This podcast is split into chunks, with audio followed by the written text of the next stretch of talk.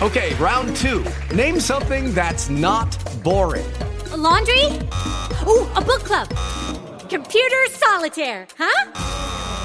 Ah, oh, sorry, we were looking for Chumba Casino. That's right. ChumbaCasino.com has over 100 casino style games. Join today and play for free for your chance to redeem some serious prizes.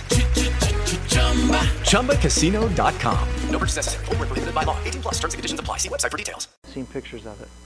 And the statue is of a, of a person carving himself out of a block of marble.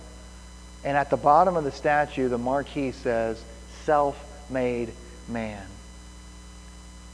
people worship anything, stuff that they create themselves. And yet, as they're worshiping things, hollow things, vain things, worthless things that they've created themselves, while they're doing that, they ignore seemingly the God who created all things right in front of them. The God who created heaven and earth, the God who provided blessing for them, the God who provided food for them, the God who's blessed them with health, the God who's blessed them with a family and with a job. They ignore God who's right in front of them, and yet they encounter him every day in thousands of ways.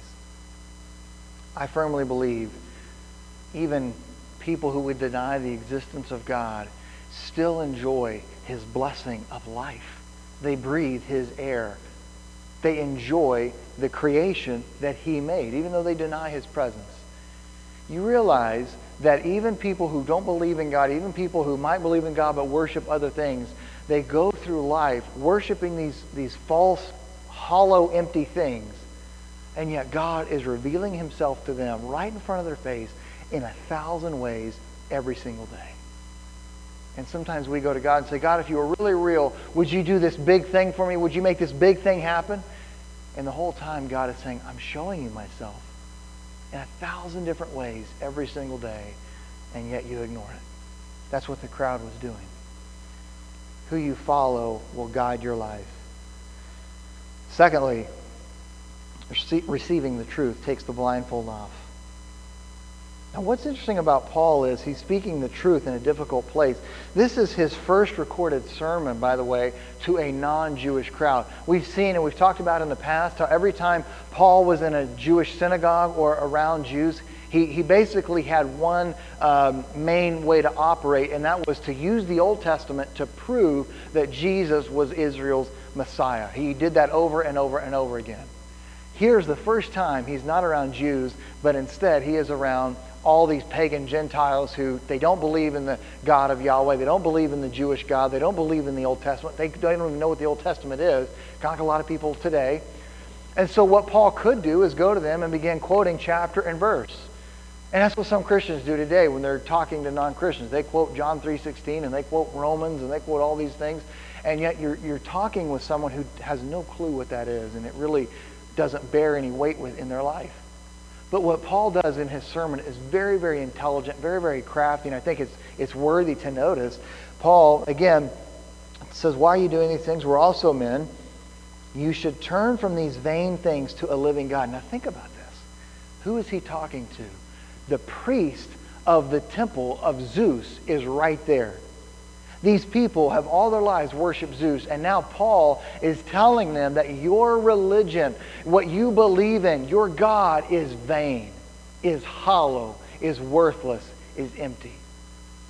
Paul was not a politically correct guy at all. You, you couldn't get away with that today. He'd have 10 different lawsuits coming at him. I mean, could you imagine talking to someone who believed in another religion or didn't believe in religion, but they worshiped Wall Street or they worshiped the media or Hollywood or whatever it is they worship, and telling them, you know what you believe, and I say this in love, but I say it out of compassion for you, is hollow. There's no meaning to what you, you're living for, there's no meaning to what you're worshiping. Turn from that and worship the God who reveals himself to you every day in a thousand ways. The God who made the stars at night, the God who makes the sun in the daytime, the God who brings you seasons, the God who provides food on the table. Worship that God. There is one God, and He has revealed Himself. Speaking the truth in a difficult place. Paul rejects their worship and attempts to refocus them on Christ. Now, would be tempting for a guy like Paul or Barnabas to do. I mean, think about this. If you're Paul or Barnabas and, and the Holy Spirit uses you to, to do a miracle, and at the end of that miracle, people are wanting to worship you and put you on the news and put you on the cover of magazines and all these things, it'd be hard to say no to that. It'd be hard to turn that down. But Paul and Barnabas understand in humility, and that's why God used them so much. Hey, it's not about us, it's about Christ. When the spotlight of the world is put on your life, do you absorb that spotlight or do you put a mirror in front of that to shine it back on Christ? That's what they do. Let me just say this as a, as a side note, but it's a very important note because it's what Paul and Barnabas are getting at here is that all miracles, we in our church believe that the Holy Spirit moves today. We believe in miracles and gifts of the Spirit and all those things. However, this is big. All miracles, no matter what they are, all miracles, big, small, must point them, meaning non believers, to Christ. All miracles must point them to Him. That's what's going on here in Acts 14. The Holy Spirit used Paul to perform a miracle, not so that Paul could get worshiped, not so that Paul could be lifted up and, oh, what a great preacher he is. Oh, let's go to his church. Oh, he has a mega ministry. No. Paul, the, the spotlight was shining on him. The Holy Spirit used him so that Paul could use this opportunity to shed the message of Christ. All miracles and fame should point to Christ. What's interesting is that he's telling these very people who've worshiped all their life, even the priest, your God is hollow. Your God is worthless. You were surrounded by people who do the same thing. Now, they don't worship Zeus and Hermes. If they do, we have bigger issues on, on the table. But they worship hollow, empty things. You know their names. You know where they sit at work. You know where they live, some of your friends and neighbors. You know that their life is consumed with worshiping this one thing. They, they wouldn't ever directly say it. They're not ever going to directly say, Yes, I worship money. Yes, I worship my family. Yes, I worship this. Yes, I worship this pastor or this ministry leader or whatever. They would never say it directly. But by their actions, they're influenced by that person or by that thing. And I believe it's our duty to show that to them. Say, hey, don't worship empty, hollow things. Paul is inferring that the worshippers of these other gods are devoted to these hollow things. In today's society, it'd be viewed as intolerant and inflammatory. He'd be all over the news and the media. Paul is not an angry man who said these things to anger people, but rather to get their attention from worshiping a hollow God to worshiping the only true God. He is speaking in earnest love, desiring for them to recognize and acknowledge the one true God in Paul's understanding, which is our understanding as well, my understanding, there's not many roads that lead to the same destination. Otherwise, Paul would have said, okay, well, hey, listen, I don't want to offend you. You guys worship Zeus and Hermes, and if that works for you, I believe that there's an all supreme being out there, and that we're all going to end up at the same place at the end of time. And, and you know, if that works for you, and you're just a good moral person, okay, you know, we'll, we'll, you could do that, and I'll just worship Yahweh, and everybody gets along and be happy. That's what people say today. That's what, unfortunately, some Christians say today. No, Paul directly confronts them. But he doesn't do it in an inflammatory way or in a way to tick them off. He does it in a compassionate way, in a loving way. And I think even in a cheerful way, he says, guys, don't worship these hollow things. Instead, worship the real God don't worship a stone or a statue. Worship the God that gives life, eternal life. Worship the God that gives joy and forgiveness. In Paul's understanding, there's not many paths that lead to the ultimate reality or destination. There's only one path and many deceptive counterfeits. And that's the truth. You understand in this passage, really in chapter 14 and chapters 13 and 14 of Acts, their first missionary journey. And again, it kind of had a mixed results. Some people received the message of Christ. Some people misunderstood, as is the case here. And some people try to purposely divide and drag away. And that's what the Jews were doing. The question is, who you follow guides your life. So that's the first. I want you to stop. I want you to think about that. Who influences your life? Who guides your life? Who pours into you? Who, if you had a major decision to make this week, would you contact? Would you call? Would you seek out their advice or their opinion? Who has access to your heart that no one else does? Good, bad, or ugly? Are you just receiving anything they're feeding? Do you filter that? And secondly, for the rest of us who are surrounded by people worshiping vain things, they're worshiping money, they're worshiping status, they're worshiping the Steelers, they're worshiping whatever it is that they're worshiping, instead of sometimes cowering down and saying, well, you know, if that works for you and let's just kind of go along to get along, no. We confront them. We don't confront them in an arrogant way or a holier than thou way. No. We confront them in a compassionately loving way by saying, listen, you got to take the blindfold off. Don't just believe Zeus and Hermes because you believed it all your life. Don't just believe what Jews from another city tell you. Wait a minute. Look to the real God who is revealing himself to you in a thousand ways every day. He's right in front of your face. And I'd love to tell you that when you do that, the people who you tell that to, they're going to believe in Jesus and they're, oh, yeah, let's take the blindfold off. I receive that.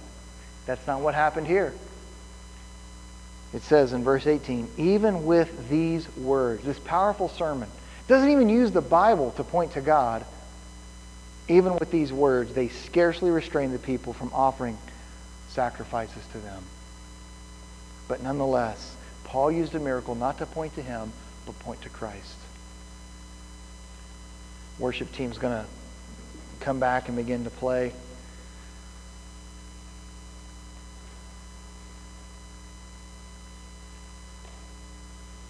You have to understand when you're sharing the message of Christ, some people are going to receive it, and we see that in chapters 13 and 14. Some people will misunderstand, as the case is here, and some people will purposely try to divide and take away, like verse 19 says. But the Jews came from Antioch and Iconium, having persuaded the crowds, they stoned Paul and dragged him out of the city, thinking he was dead.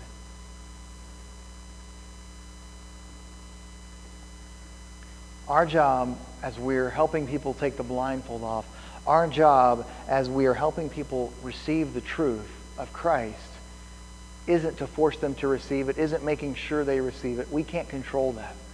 That's between them and the Holy Spirit. Our job is to show them Christ, share the message of Christ. What happens after that is between them and Him. Jesus gives a wonderful story about this parable, example of this Matthew chapter 13. I encourage you to read that. It's, it's called a story that he gives or a parable of, of the sower. And Jesus says that when people sow a seed, which is the message of Christ, sometimes it falls on hard soil that it doesn't really take root. Sometimes it falls on good soil and, and people begin to grow and receive the message. But after a while, things come and it, and it perverts their mind, it chokes their thinking, and they fall away. And sometimes it falls on good soil. We see that here in Paul's first missionary journey. Acts 13 and 14. I say it as well. Maybe you're out there and you actively tell people about Christ. You have a passion like I do to share the message of Jesus, not because I'm a Christian, not because I'm a pastor, but because he changed my life. And if he can change someone like me, he can change anyone.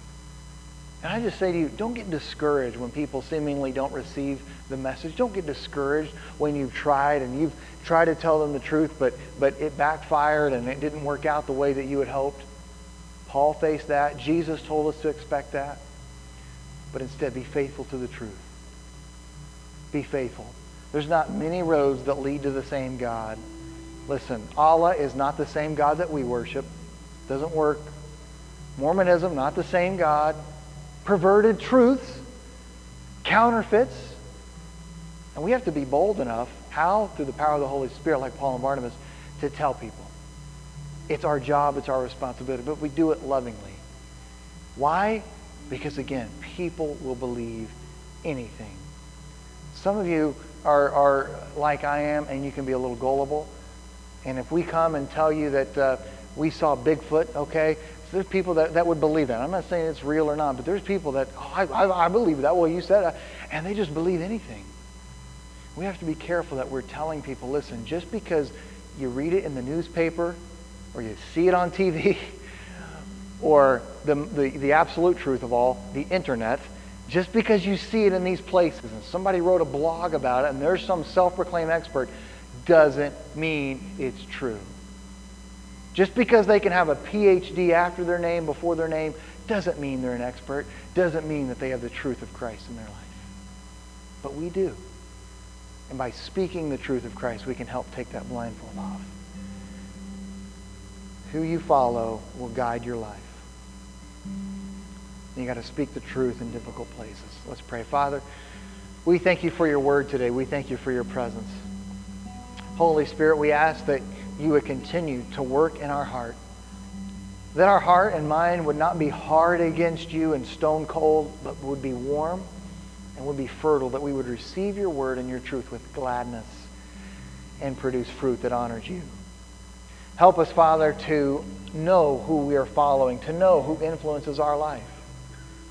That those people, those men and women, would be godly men and women who are helping guide us deeper into love with you and closer to you. And help us, Father, as people who are following us, that we're guiding them closer and deeper in you. And help us, Father, to be like Paul and Barnabas, to be bold and speak the truth in difficult places. To show people that God is everywhere around you, revealing himself to you in a thousand ways every day.